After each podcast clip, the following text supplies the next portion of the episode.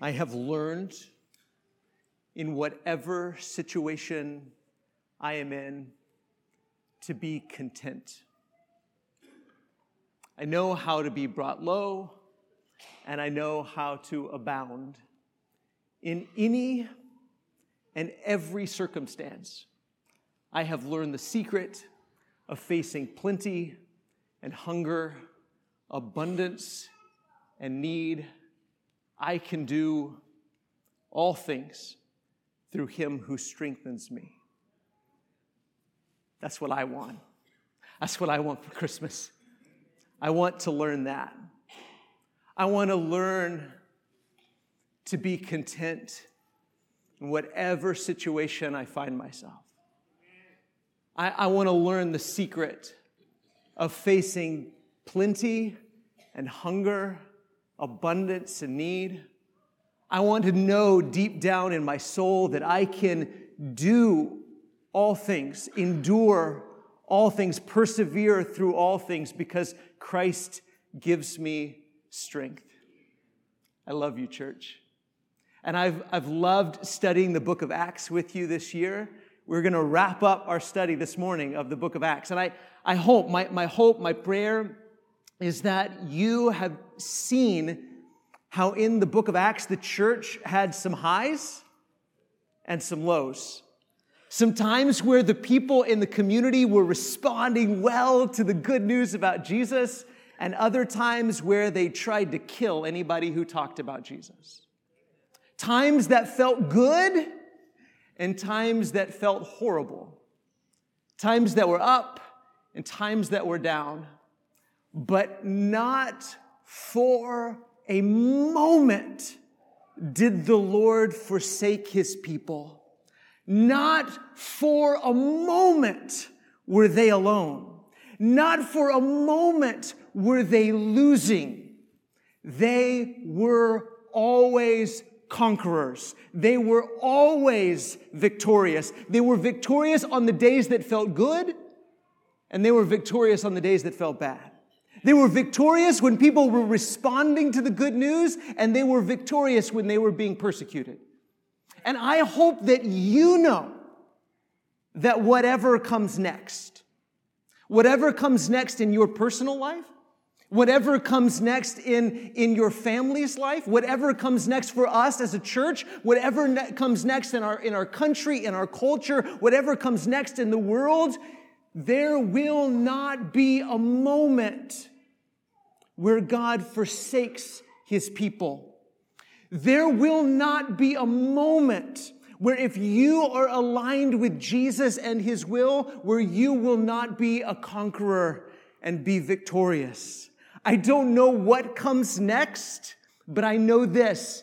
We win. Amen?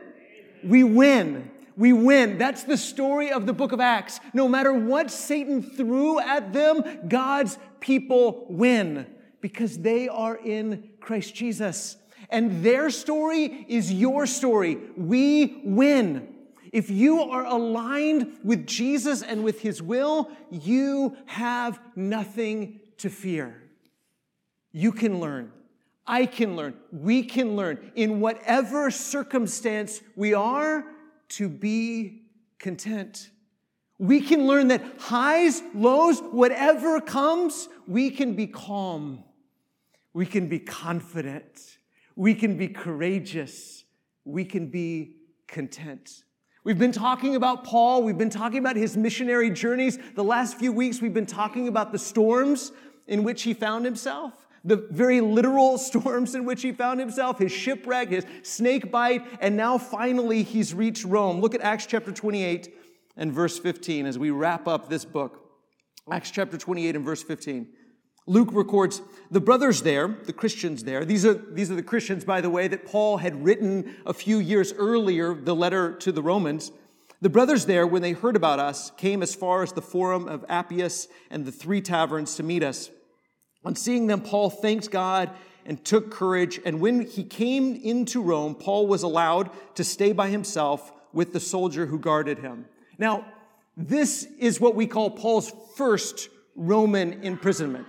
There were probably two Roman imprisonments. This is the first one. And, and at this point, Paul is a low security prisoner. The, the Romans really didn't care about Paul at this point. They didn't really consider him a threat. They were really just keeping him in prison because of their obligation to kind of keep the Jewish people happy. And so they were keeping him in prison. They were guarding him. He was in chains, but they really weren't concerned about who he talked to or what he said. They didn't consider his message to be a threat yet. But eventually they would. Eventually, Paul would probably be released from this imprisonment and be arrested again. We don't have the details of that story, but on the second imprisonment, eventually, Paul is executed because they considered his message to be a threat. But at this point, low security prisoner. Look at verse 17. And three day, after three days, he called together the local leaders of the Jews. And when they had gathered, he said to them, Brothers, though I had done nothing against our people, or the customs of our fathers, yet I was delivered as a prisoner from Jerusalem into the hands of the Romans. And when they had examined me, they wished to set me at liberty because there was no reason for the death penalty in my case. Now, even though Paul is a prisoner, he, he does the same thing in Rome that he does in every community. We've seen this time and time again throughout the book of Acts, haven't we? When he goes to a community, where does he go first? The synagogue. Now, in this case, he's a prisoner, he's in chains, so he can't literally go to the synagogue, so he brings the synagogue to himself. And he brings the Jewish leadership to himself, and he does the same thing that he does in every community. He explains the situation. And he explains in terms that they would understand and appreciate. He said, I haven't done anything against our fathers the customs of our people. I am one of you. I am Jewish and I haven't done anything against our law or our customs. And I have not been disloyal to our people or to our customs. Look at verse 19. But because the Jews objected, I was compelled to appeal to Caesar, though I had no charge to bring against my nation. Uh, stop there for just a second. Paul is saying, I, I appealed to Caesar to clear my name, not to bring any accusations against the Jewish people. I don't have any accusations against them. This is, this is their vendetta against me, but I don't have any vendetta against them. I'm not angry with them. I'm not upset uh, at them. I'm not trying to get Rome to punish them. He says, For this reason, therefore, I've asked to see you and speak with you, since it is because of the hope of Israel that I am wearing this chain. What does he mean by that? Same thing he's meant every single time he's talked to anybody. He always talks about the hope that he has in Jesus, the hope of Israel, saying, This is, this is the hope I've always had. This is the hope you have, whether you know it or not. Jesus is the fulfillment of the hope of Israel, the hope we've always had the hope of a Messiah, the hope of God's anointed king, the son of David to rule and reign, the hope of resurrection, the hope of life, the hope of God fulfilling the promises that He's made to us and to our people. This is why I'm in chains, because I have always had this hope, and Jesus is the fulfillment of the hope of Israel. Jesus is the one we've been waiting for, the Messiah, the one to raise the people from the dead, the one that Abraham and Isaac and Jacob and the 12 patriarchs, they're all pointing forward to Jesus. He is our hope, and it's because of the hope of Israel, not because I've turned my back on our people. Not because I've turned my back on our customs, not because I'm, I'm against the law of Moses or I'm against the temple or any of the things they've said about me, but because I actually believe what we all say we believe. We all say we believe the Messiah is coming. We all say we believe in resurrection. We all say we believe that God keeps his promises. Well, then why are we surprised when God actually does? And I believe God is keeping his promises through Jesus. That Jesus is the Messiah we've been waiting for. That resurrection has happened and will happen through Jesus. And this is why Paul says, I'm in chains. Verse 21. And they said to him, We've received no letters from Judea about you, and none of the brothers coming here has reported or spoken any evil about you. So he says, we, we haven't received a report from any of the Jewish people from Jerusalem. Nobody sent a message. None of the people that have come here from there have said anything about you. But we desire to hear from you what your views are. For with regard to this sect, the Christian people, the way, we know that everywhere it is spoken against. Sort of biased already against Christianity, right? We, we don't know anything specifically about you, but we've heard about these Christian people. In fact, there's a lot of Christian people in Rome, right?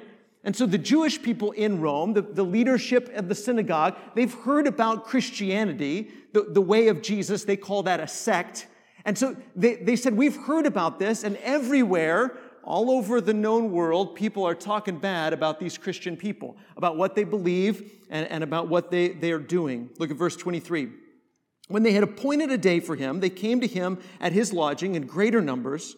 From morning till evening, he expounded to them, testifying to the kingdom of God and trying to convince them about Jesus, both from the law of Moses and from the prophets. And some were convinced by what he said, but others disbelieved.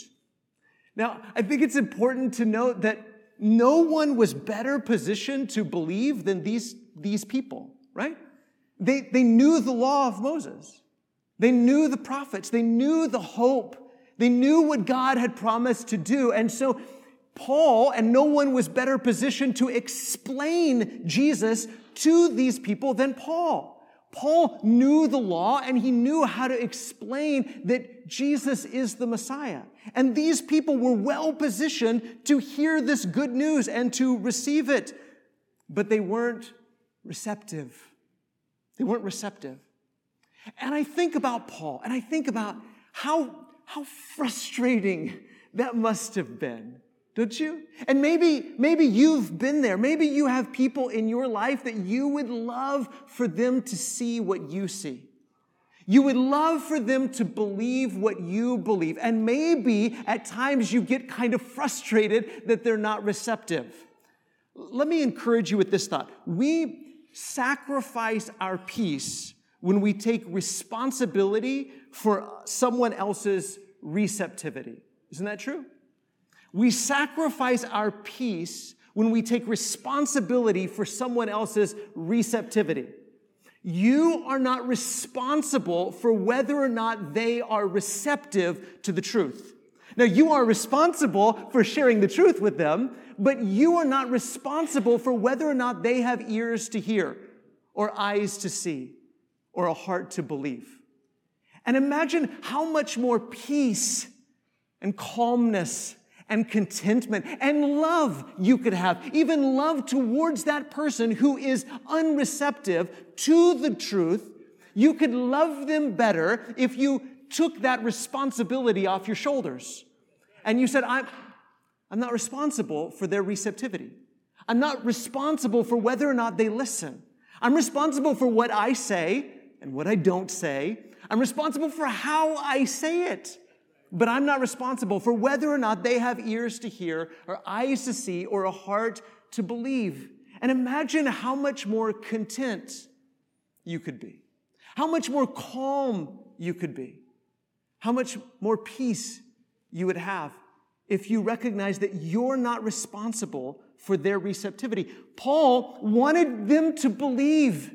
He wanted them to believe. He wanted them to hear. He wanted them to listen. He wanted them to see what he could see and to have what he had. He desperately wanted that for them. But he also didn't take responsibility for their receptivity. Look at verse 25.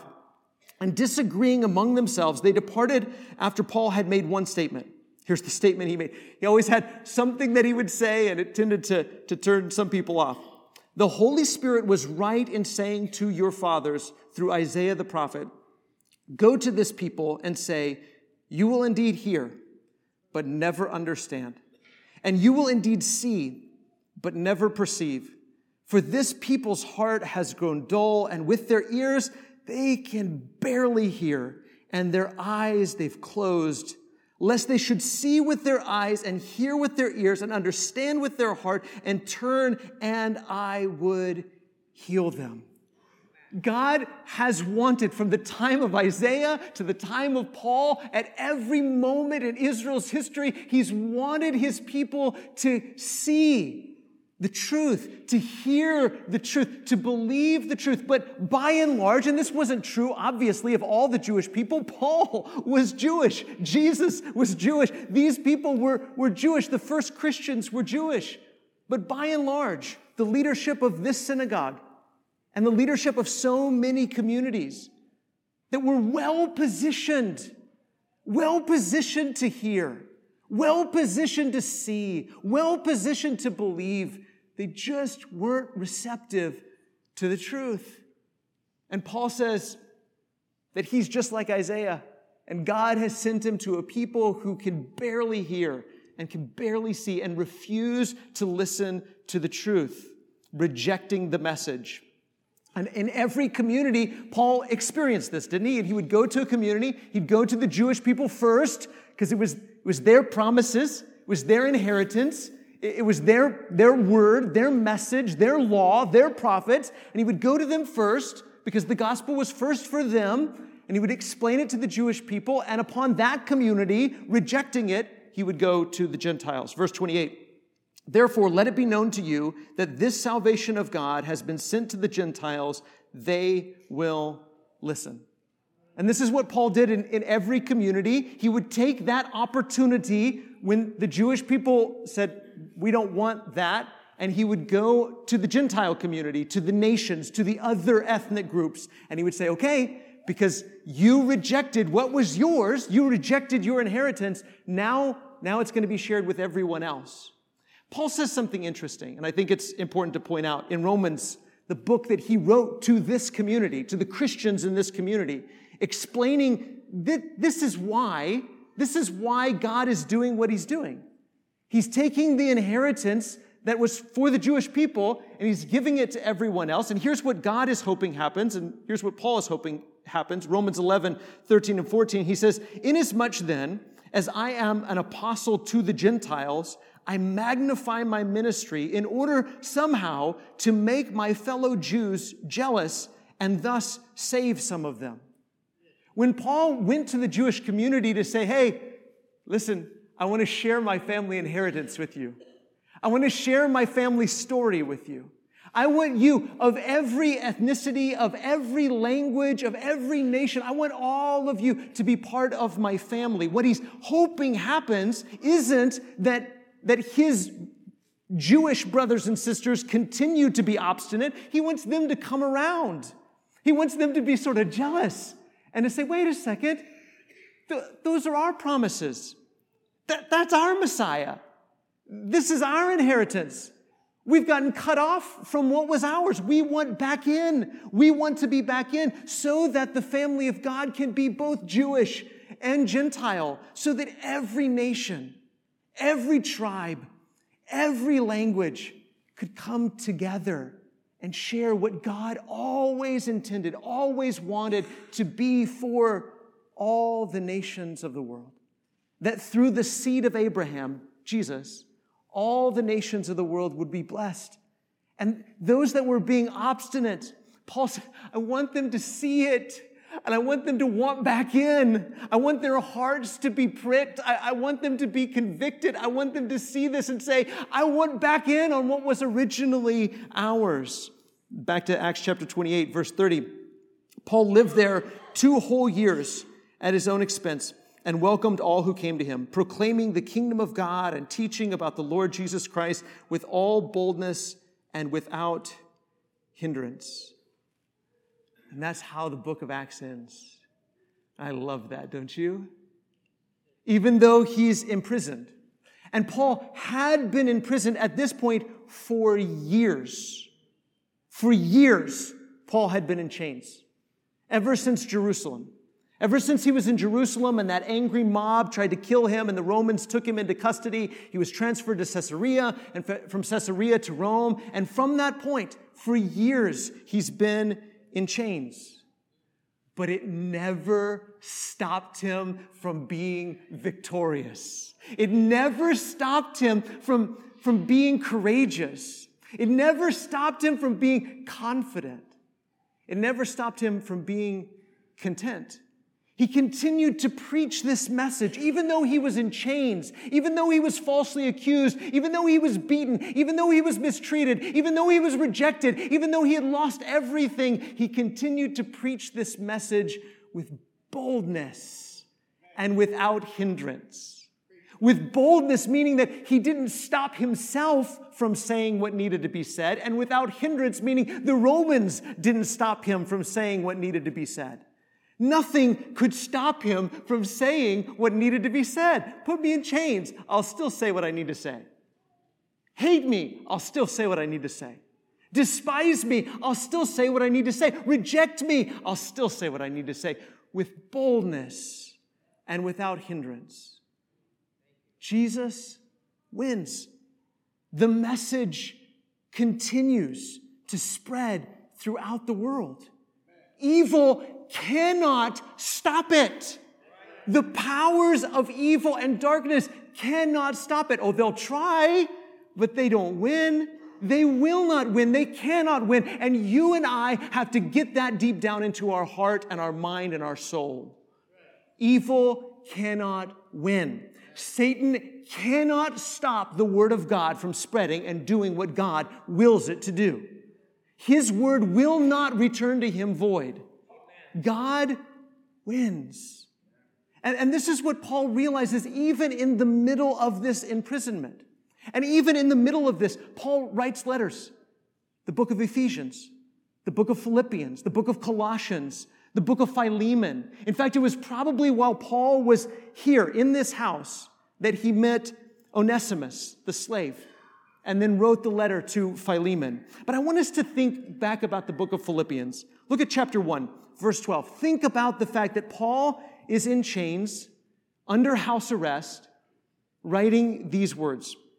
Here's what Paul says I want you to know, brothers, he's writing to people he loves, and he loves the church at Philippi. And he's writing this letter to them, and he says this I want you to know, brothers, that what has happened to me has really served to advance the gospel so that it has become known throughout the whole imperial guard and to all the rest that my imprisonment is for Christ. And most of the brothers, having become confident in the Lord by my imprisonment, are much more bold to speak the word without fear. See, Paul's, Paul's not concerned with what happens to him personally. He's not concerned what, we, we so often get wrapped up in what, what might happen to me. What if I suffer? What if I lose my possessions? What if I lose my freedom? What if I lose my life? Paul says, so what? If it serves for the advancement of the gospel, bring it on. Bring it on. I'll, I'll suffer whatever I need to suffer. I'll endure whatever I need to endure so long as the gospel continues to be proclaimed. And he said, if my, if my imprisonment makes other people more bold to share their faith in Jesus, and that's what was happening in Rome. In Rome, Paul was in prison, but his brothers and sisters on the outside of that house, they weren't in prison. And they looked at Paul and they said, Well, if Paul could suffer that, then I certainly need to tell my family about Jesus. And I need to tell my neighbors about Jesus. And they became all the more bold to share with others about Jesus. Paul wasn't fighting to protect his life or his possessions or his freedom. He was following the example of Jesus. And this is what Paul would continually say. He would say, Follow my example as I follow the example of Christ. Paul was surrendering everything. Look at chapter 3 of Philippians, chapter 3 and verse 8, Philippians 3 8. Indeed, Paul's kind of recounting everything that he had at one point in his life. And he says, Indeed, I count everything as loss because of the surpassing worth of knowing Christ Jesus my Lord. For his sake, I've suffered the loss of all things and count them as rubbish, as trash, as worthless, in order that I may gain Christ and be found in him, not having a righteousness of my own that comes from the law, but that which comes through faith in Christ, the righteousness from God that depends on faith, that I may know him and the power of his resurrection and may share his sufferings, becoming like him in his death, that by any means possible I may attain the resurrection from the dead. I want, I want to be just like Jesus. I want to be like him in every way. I want to suffer like him. I want to die like him. I want to be raised like him. I want to share in his sufferings. So what? if I lose relationships? So what if I lose possessions? So what if I lose esteem? So what if I lose honor? So what if I lose freedom?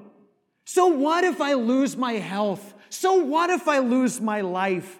I'm getting to share in the sufferings of Jesus. And I want so badly to be like him in his death and to attain to the resurrection of the dead. That's, that's what I want to be. How about you? I want to have that sort of contentment, that sort of calm, that sort of confidence, that sort of courage that says, Oh, that I could just share in the sufferings of Jesus. Whatever situation I find myself in, I want to be content. Look at what Paul says in chapter 4 of Philippians, Philippians 4 4 through 7. He says it this way Rejoice in the Lord always. Again, I will say, rejoice. Let your reasonableness be known to everyone. The Lord is at hand. Do not be anxious about anything, but in everything by prayer and supplication with thanksgiving, let your requests be made known to God. And the peace of God, which surpasses all understanding, will guard your hearts and your minds in Christ Jesus. This word peace, especially for a Jewish person like Paul, peace is a very important word. In Hebrew, it's shalom. It's this fullness, wholeness, completeness.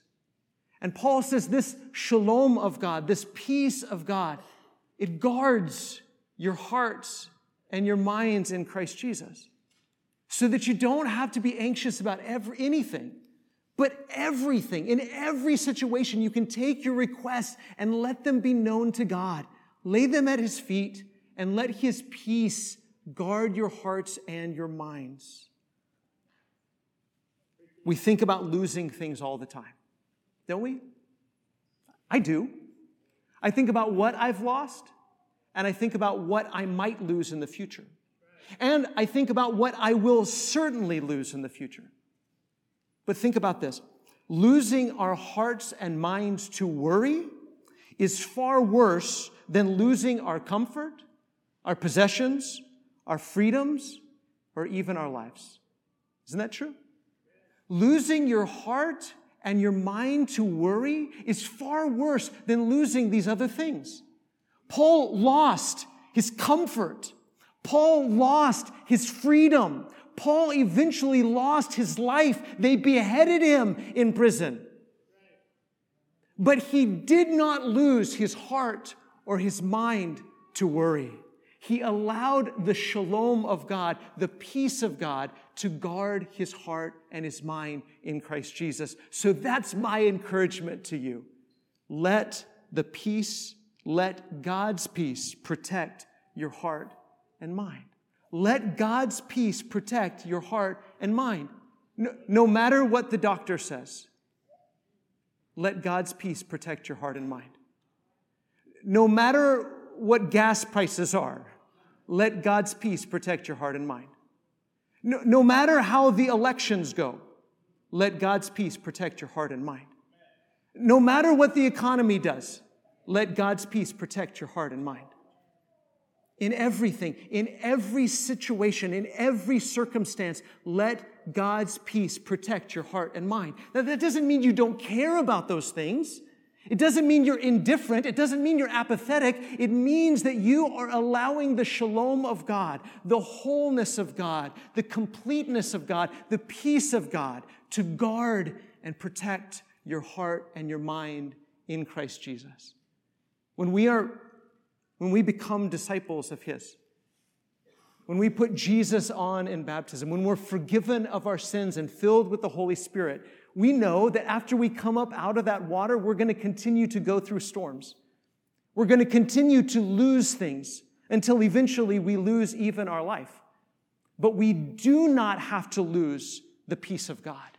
We do not have to lose our hearts and our minds to worry. You have a choice to make. Will you allow the peace of God to guard and protect your heart and mind in Christ Jesus? And if we can help you with that in any way, you can visit with the shepherds after service or you can come forward as together we stand and sing this song.